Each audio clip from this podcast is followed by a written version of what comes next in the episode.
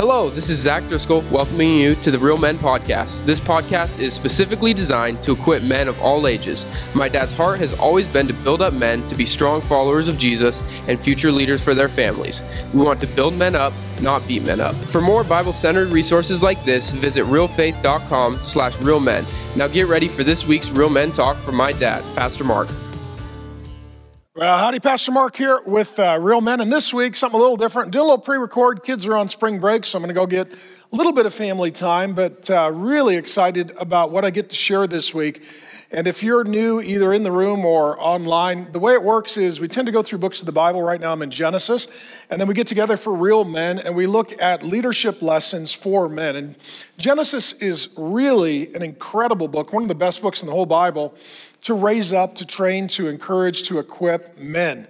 Because it's one generation to the next father, son, father, son, father, son. In many ways, it's a study in family dynamics over the course of generations. And so, um, looking back on Genesis, Jesus has something really interesting to say.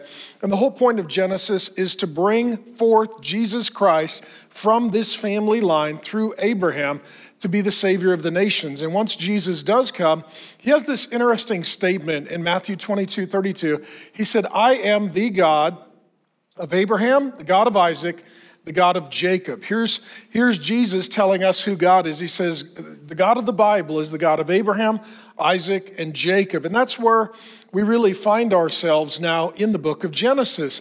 Uh, the story kind of went from Noah and his sons to Abraham and his sons. And of course, it started with Adam and his sons. So it goes Adam and his sons, leapfrogs many generations to Noah and his sons, leapfrogs many more generations to Abraham and his sons. And that's where we find ourselves. And looking back, Jesus says, I'm the God of Abraham, Isaac, and Jacob. Uh, you probably know this, but if you don't, it's helpful. This is uh, a man with his son and his grandson. This is three generations of a family all worshiping the same God. And it shows that the hope, prayer, and goal is that every generation of your family would know, love, serve, follow, trust Jesus Christ, the God of Abraham, Isaac, and Jacob. And so uh, ultimately, uh, what we're looking at here is that God likes to think in terms of legacy, so we need to think in terms of legacy. God tends to think generationally, so we need to think generationally. And this is really helpful for a man because oftentimes when we go to make decisions, if we factor in uh, our wife, our kids, our grandkids, our legacy, it changes the decisions we would make. If we only consider ourselves, we're probably going to make a bad decision that has negative implications for other generations. And so, what we're seeing in Genesis is this theme of blessing and cursing is a really dominant one. About 80 times or so, Genesis speaks of blessing. It's the book of the Bible that speaks of blessing more than any other book of the Bible. And the counterbalance or the opposite of being blessed is being cursed. And we're going to see in every family, uh, a guy has some sons, and those sons make some decisions to either be blessings or cursings, and that blessing or cursing goes for generations. I'll give you an example of this. Probably the greatest Bible teacher, theologian, theos is uh, God, and logos is study. So we say theolo- theology, it's a, it's a big word that just means the study of God. The best theologian in our nation's history, the most famous and respected, is a man named Jonathan Edwards.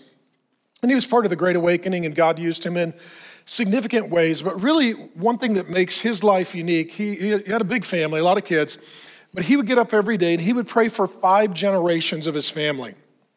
Pray for his kids, his grandkids, his great grandkids, his great great grandkids, his great great great grandkids. Every day, praying for five generations of his family. And uh, biographers and historians have sort of examined his legacy, and here's what they found.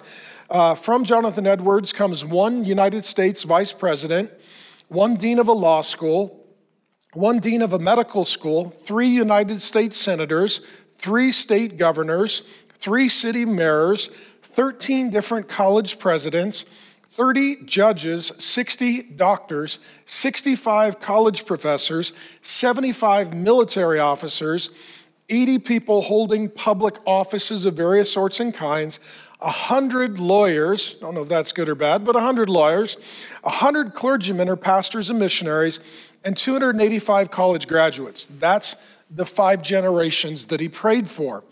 At the same time, roughly speaking, there was another man who lived. He was roughly an equivalent uh, or a contemporary of Jonathan Edwards. His name was uh, Max Jukes. And uh, they realized as they were sort of doing intake to the uh, New York prison system that there were 42 men who were descendants of him that were all in the New York State Penitentiary at the same time.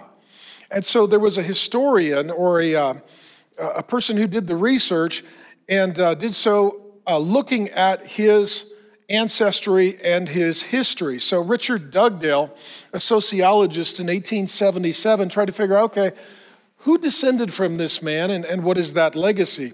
He found that there were seven murderers, 60 thieves, 190 prostitutes, 150 miscellaneous other convicts convicted for crimes, 310 paupers, meaning they're living in complete and total abject poverty, 440 who were wrecked by alcohol addiction, and of the 1,200 descendants that were studied, 300 died a premature death from unnatural causes.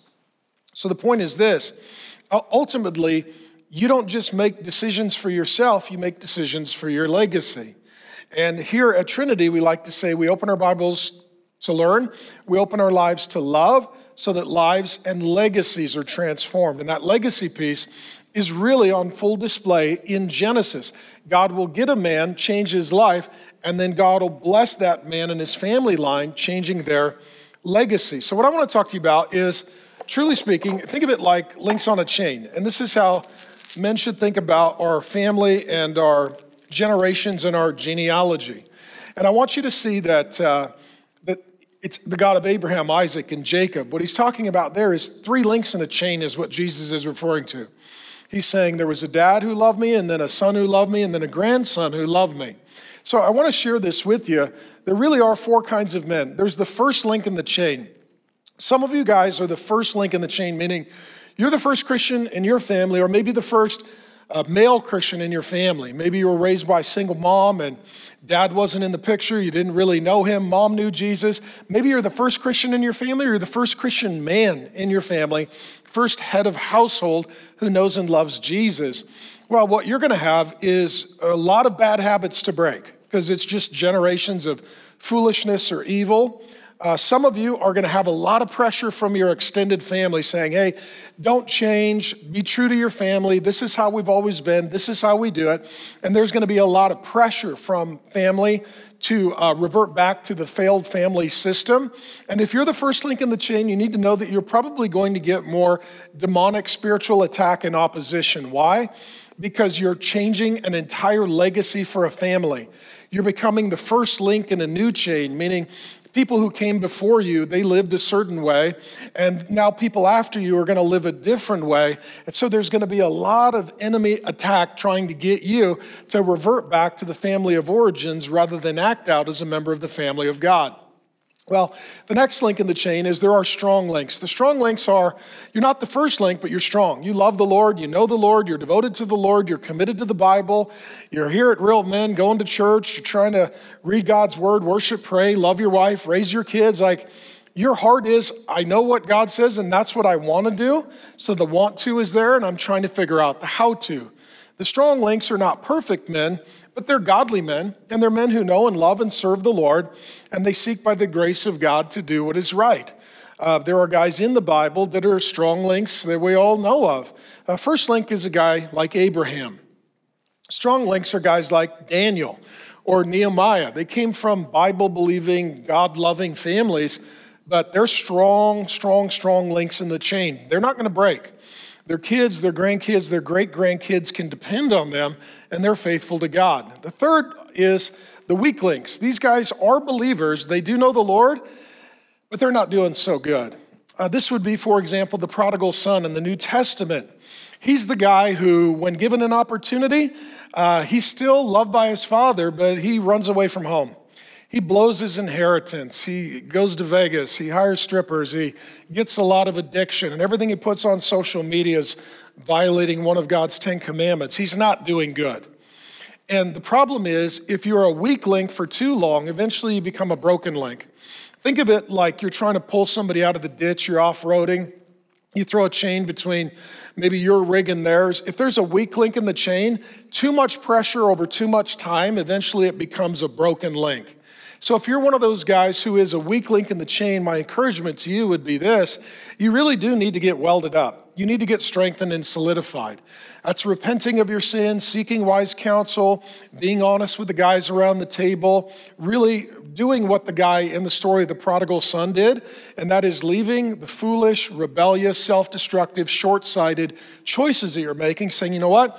I need to get back to my father. I need to get back to the way things should be and the way that God created me to be. And that picture there of him returning to the father is really a picture of the weak link uh, in the chain sons returning to God the Father and to spiritual fathers for spiritual fathering to get welded up. Because if your link breaks, your wife, your kids, your grandkids, generations, they are now unlinked from the history of faith and God's faithfulness to and through your family. You don't want that. It is better to live a hard life with God's blessing uh, than an easy life without God's blessing. Many times we think, well, what will feel good or what would be easiest? And the question needs to be, what is God's will for me? And just find God's will and stick in it. And sometimes the guys who are weak links in the chain, they're looking for an easy path when there isn't one. They're looking for a pleasing or a comfortable path, and that usually leads to sin and death. Or there, there was so much blessing on their life, on their family, on their parents, on their dad and mom, that they've sort of taken God's grace for granted. They're like, yeah, my parents love the Lord and they love me and they're generous and we grew up knowing the Lord, and you just kind of take it all for granted. If you're a weak link in the chain, spend some time with guys who didn't come from the kind of background that you did and don't have the blessings and benefits. The guy who says, Yeah, I never met my dad, or, you know, my dad beat the heck out of us, or, you know, my relatives died of addiction and my family was a lot of pain, and say, You know what? I should have an attitude of gratitude for the family I was born into. Maybe my parents weren't perfect. Maybe they were a little religious. Maybe they were a little non relational. Maybe they were a little strict. But the truth is, I did better than pretty much everybody else that I know, and I have a lot to be grateful for. And I don't need to be the weak link in the chain.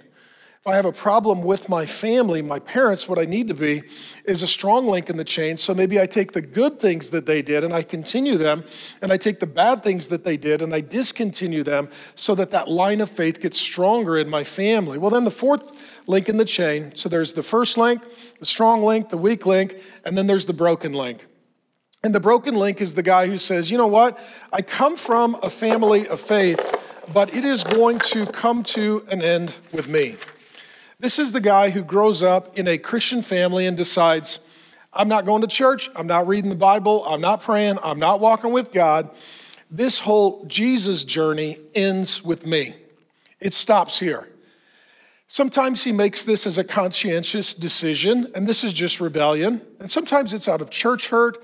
Sometimes he had legalistic or religious, rule based, non relational parents, and he sort of rejects it altogether rather than pulling out that which is good and rejecting that which is evil. And the Bible says to cling to that which is good and to reject that which is evil. You don't just take it or leave it, you sift through it and say, well, this was good and this was bad, and that was biblical and that was religious and that was of the Holy Spirit and that was fear and tradition, and, and sift through it but if you don't do that, you could just reject everything and then you become a broken link in the chain. And this is the guy who his parents love the Lord, or his dad loves the Lord, or his mom loves the Lord, and they go to church and they pray, and he, he, do, he does not, and he will not. And he's like, it ends with me. And then that whole side of the family, once that guy is married and has kids and grandkids, the whole family is divided. It's like, here's the believers, here's the unbelievers. Here's the family that's going to you know, go to church together and pray together, and here's the side of the family that won't. And it's the broken link in the chain.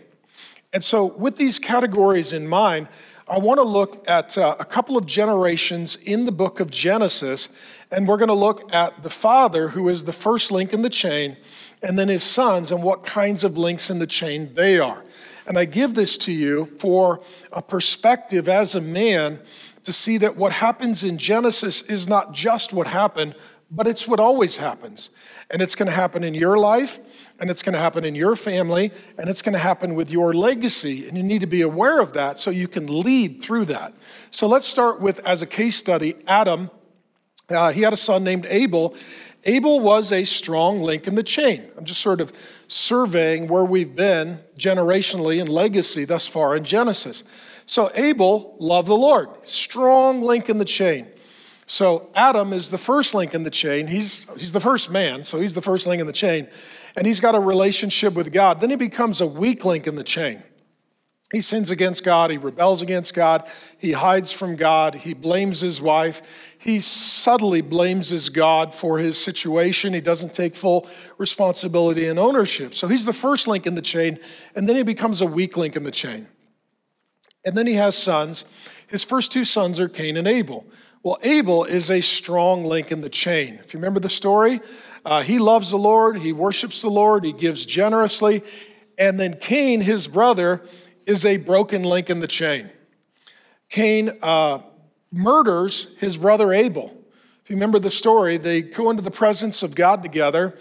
Uh, this is like going to church, and they bring in their hands an offering. And Cain has murder and anger and jealousy and bitterness in his heart.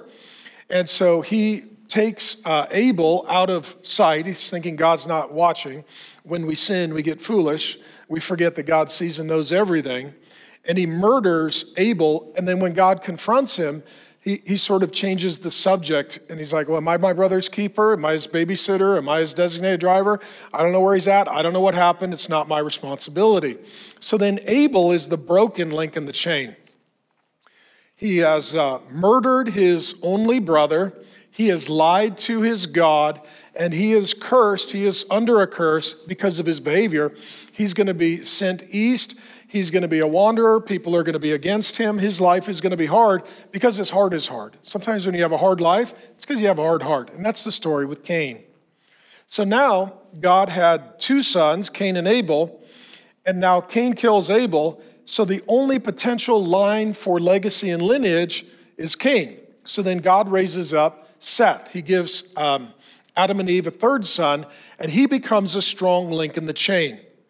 And it tells us in Luke 3:38 that Jesus Christ came through the line of Seth. You know, perhaps could have come through the line of Abel, but he got murdered. Couldn't come through the line of Cain because he's evil. So then God raises up Seth, and Seth is a strong link in the chain that carries forth faith until the coming of Jesus Christ. So here you have a father who started as a strong chain, became a weak chain. You have a son who was a strong chain and became the first martyr in the New Testament. You have a son who is a broken link in the chain, and then another son who is a strong link in the chain, and God works to bless through him. If you jump forward, then, we looked also at uh, Noah and his family, and Noah, like Adam, had three named sons Ham, Japheth, and Shem. And so Noah, again, is the first link in the chain. It says that there were no believers. I mean, it's, it's incredible to think about.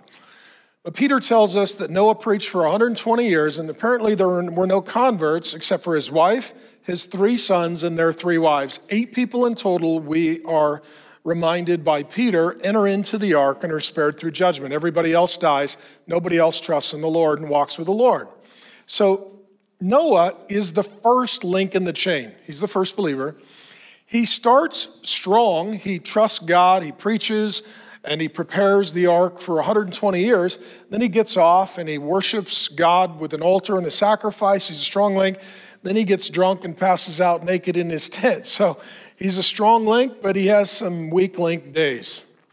He has three sons Ham, Shem, and Japheth. And Ham is the broken link in the chain.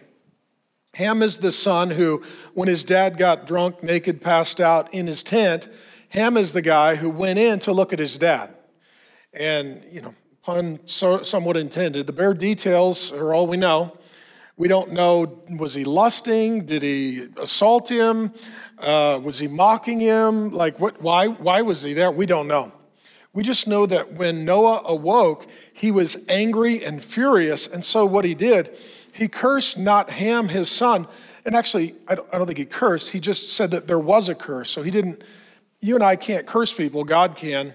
But he's pronouncing that there is a curse. And the curse wasn't just on Ham, but on his son, Noah's grandson, Canaan. Canaan. So Ham is a broken link in the chain, and then Canaan is just like his dad. And so, if you think of it in this way, um, here's Noah. He loves the Lord.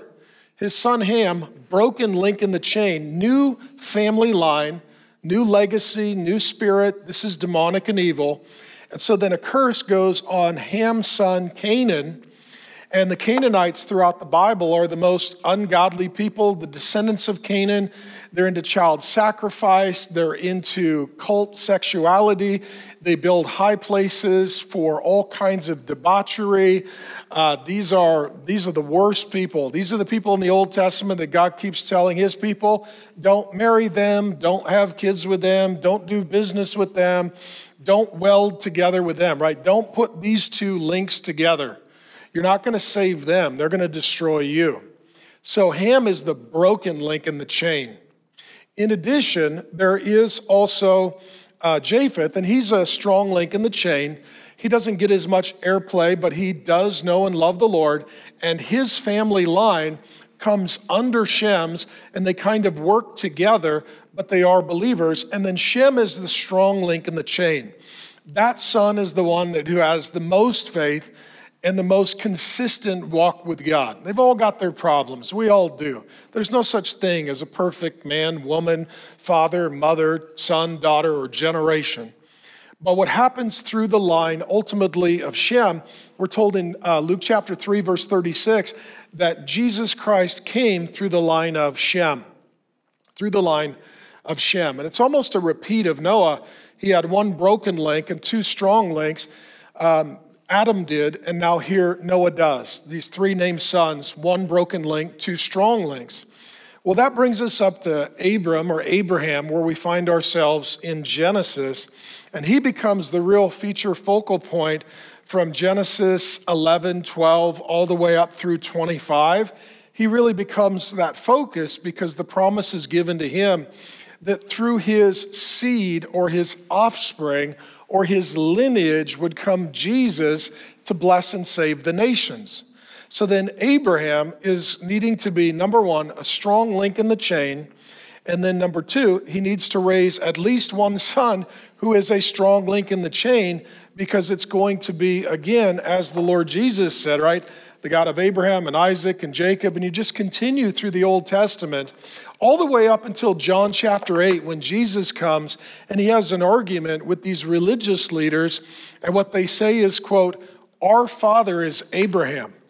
So from the days of Abraham to the days of Jesus every generation looks back and says we are linked into Abraham as our father. And so ultimately Jesus tells them actually Abraham is not your father because it's not by birth but new birth. He was saved by faith, and you're only saved if you have faith. And he says, Your father is the devil. And so, what he's basically saying is, No, no, no, you're part of a broken link and a new family line. And the way they show this forth, they are religious and they murder Jesus, even though they're Jewish, thinking that they're honoring Abraham, their father. Abraham, their father, was trusting in Jesus as Savior. The point is this it's not about just being loyal to your earthly father, it's about being loyal to your heavenly father. That's what it's really about. And sometimes people will be very loyal to their earthly father, but they're disloyal to their heavenly father.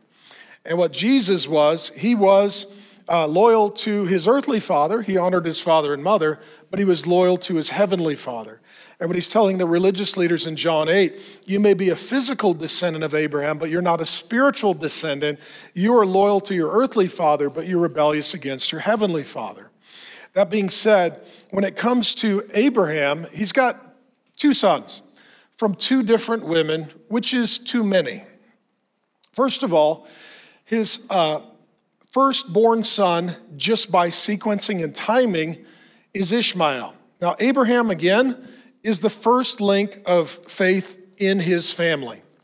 Now, what we know from Joshua, what we know from Acts, I won't get into all of it, is that Abraham's father, Terah, was a Babylonian from Ur of the Chaldees. It's a Babylonian region. And Joshua says overtly Abraham's father, Terah, worshiped false gods. So he grew up in a godless place called Babylon. His family was probably part of the Tower of Babel and the building of the city of Babylon. They were just those wicked bad guys. His father worshiped demon gods, and Abram was the first believer in his family.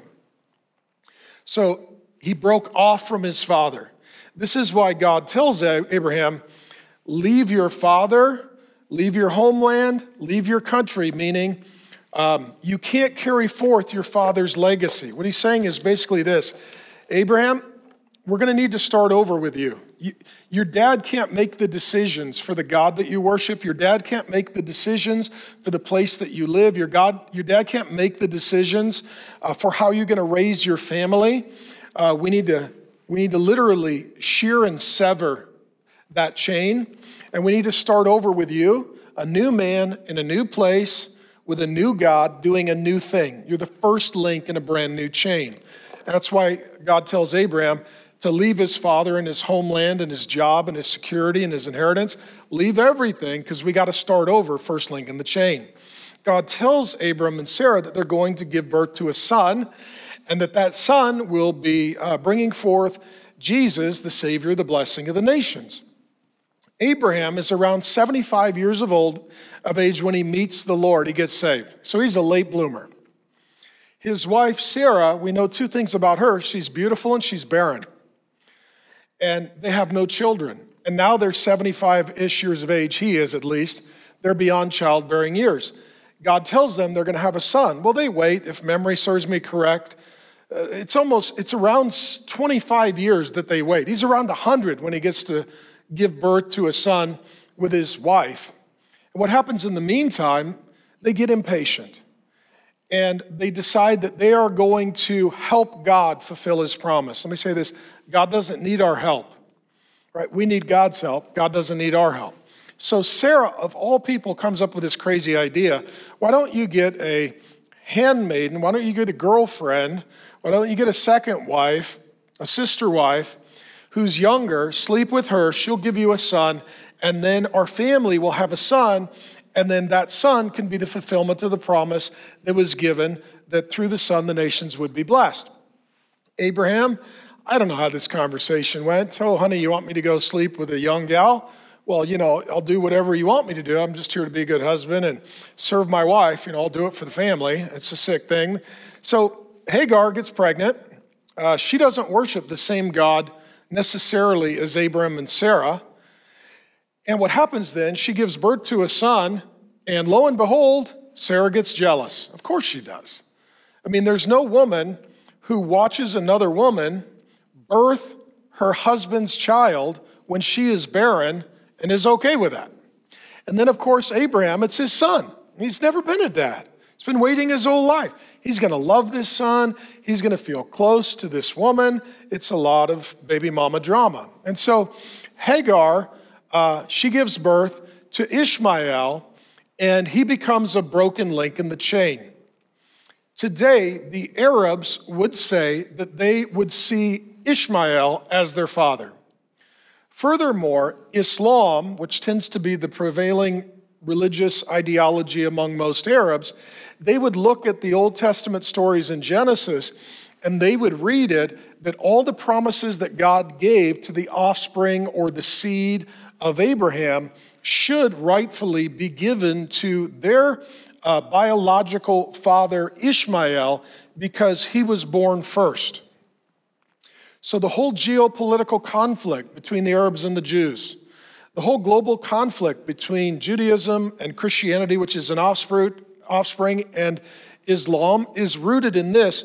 One man slept with two women, brought forth two family lines, and they have been at war ever since. Which one of us earns or should have uh, the right of inheritance as the descendants of Abraham? So to this day, Three major world religions and multiple cults would all say that they trace themselves to Abraham. Um, Muslims would say that Abraham is their father. Jews would say that Abraham is their father, because again, two wives, two sons. Christians would say that we are by faith, not by blood, the descendants of Abraham. And those who are in cults, in addition to those three major religions, would include Jehovah's Witnesses, Mormons, and others who would say that they are descendants of Abraham. So the whole feud is over who is the offspring, the seed of Abraham, and is it by birth or new birth? Is it by blood or is it by faith? Paul in Romans, Galatians, and elsewhere, he's real clear it's not by birth, but by new birth. Abraham didn't start as a Jew, he was actually a Gentile, and uh, he started with faith, and that began the Jewish people. But the Jewish people didn't begin with biology, but with faith, and not with circumcision, but with faith. The second son born of Abraham is Isaac. This is the son born through his wife, Sarah. He is a strong link in the faith. As we get a little further, he's willing to even give his life in faith uh, to his God and faith in the faith that God has toward his father. And so ultimately, Isaac is a strong link in the chain, and he becomes the father of the Jewish nation. So these conflicts in the Old Testament that continue to this day, it's two women, each have a son. It's Hagar and Sarah, it's Ishmael, and it is um, Isaac. And Isaac means laughter. And the point is, God always gets the last laugh. To this day, there is a whole line that would say that they are the descendants ultimately of Abraham.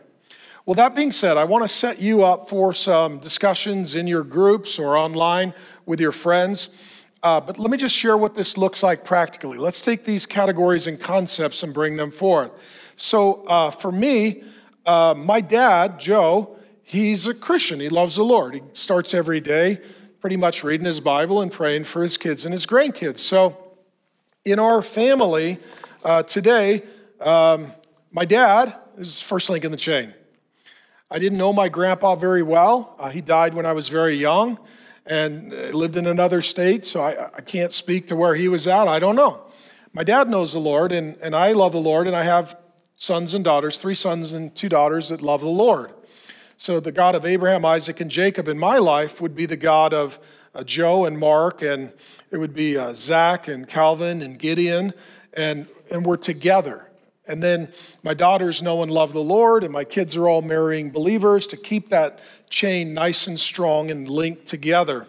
On Grace's side of the family, uh, her dad uh, was perhaps the first Christian in his family, uh, but we call him Grandpa Gibb. He was a pastor. He loved Jesus. He, he was a Bible teaching pastor, and Grace's mom loved the Lord as well. My mom loves the Lord as well. So Grace and I both have parents that know and love the Lord, and have been married for a really long time. They both made it 50 years, which is amazing. And then um, Grace knows and loves the Lord, and her two sisters know and love the Lord, and then her kids uh, know and love the Lord. So, what we're looking at in our family is three links in the chain, three generations of faith. And then we don't have grandkids yet, but I'm prophesying that they are coming, and I look forward to that.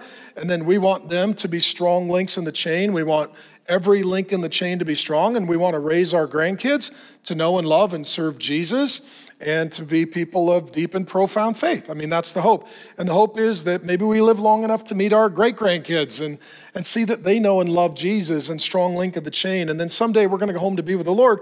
But I hope that those generations of faith are strong links in the chain and that they continue to know, love, and serve Jesus Christ. That's the hope and the prayer and the goal. And for men, you need to know that most men don't think this way. But as God's men, God thinks this way, and as his men, we need to think this way. And so, um, for you, here's a couple discussion questions just for your uh, chat time. Number one, which link are you in the chain? Are you the first link? What does that look like? Are you a strong link? And you can be honest. I mean, you can be humble and still be honest. Not a perfect link, but a strong link. Are you a weak link? Like, I'm not doing so good it's not looking so good. Are you a broken link? I've walked away from the Lord, I've abandoned my faith, I, I, I need to get welded back in. And then the second one would be just how can we pray for you? Because we do love you and we care for you. And what you'll see around the table, we all come from somewhere. And I, I would just close with this if, if your mom, your dad, your grandma, your grandpa was a strong link in the chain, thank them Give them a call, text, email, write them a letter, and just tell them what a blessing they are and were. And even if you didn't have perfect parents, if you had parents that knew the Lord and tried, you're blessed. And so let me pray. Father God, thanks for an opportunity to teach And God, I pray for the men who are first links in the chain, that they would be strong links and that there would be many connected to their faith. God, I pray for those who are weak links, that they would get welded up tonight. Um, God, I pray for those who are broken links, that they would come back like the prodigal did and get reconnected and fused back into the family of faith. And God, I, I pray for us all that we would be strong links in the chain. And God, I pray especially for the first links in the chain. They're making massive decisions that have generational implications. And so, God, we want to live under your blessing as your sons, and we want to be a source of blessing to our sons and daughters and our grandsons and our granddaughters in Jesus' good name. Amen. This is the end of today's sermon. We hope today's word encourages you to be stronger men of Christ. If you live in Arizona, I invite you to attend Real Men. We meet every Wednesday night here at the Trinity Church in Scottsdale, Arizona. For more resources like this, visit realfaith.com and remember, it's all about Jesus.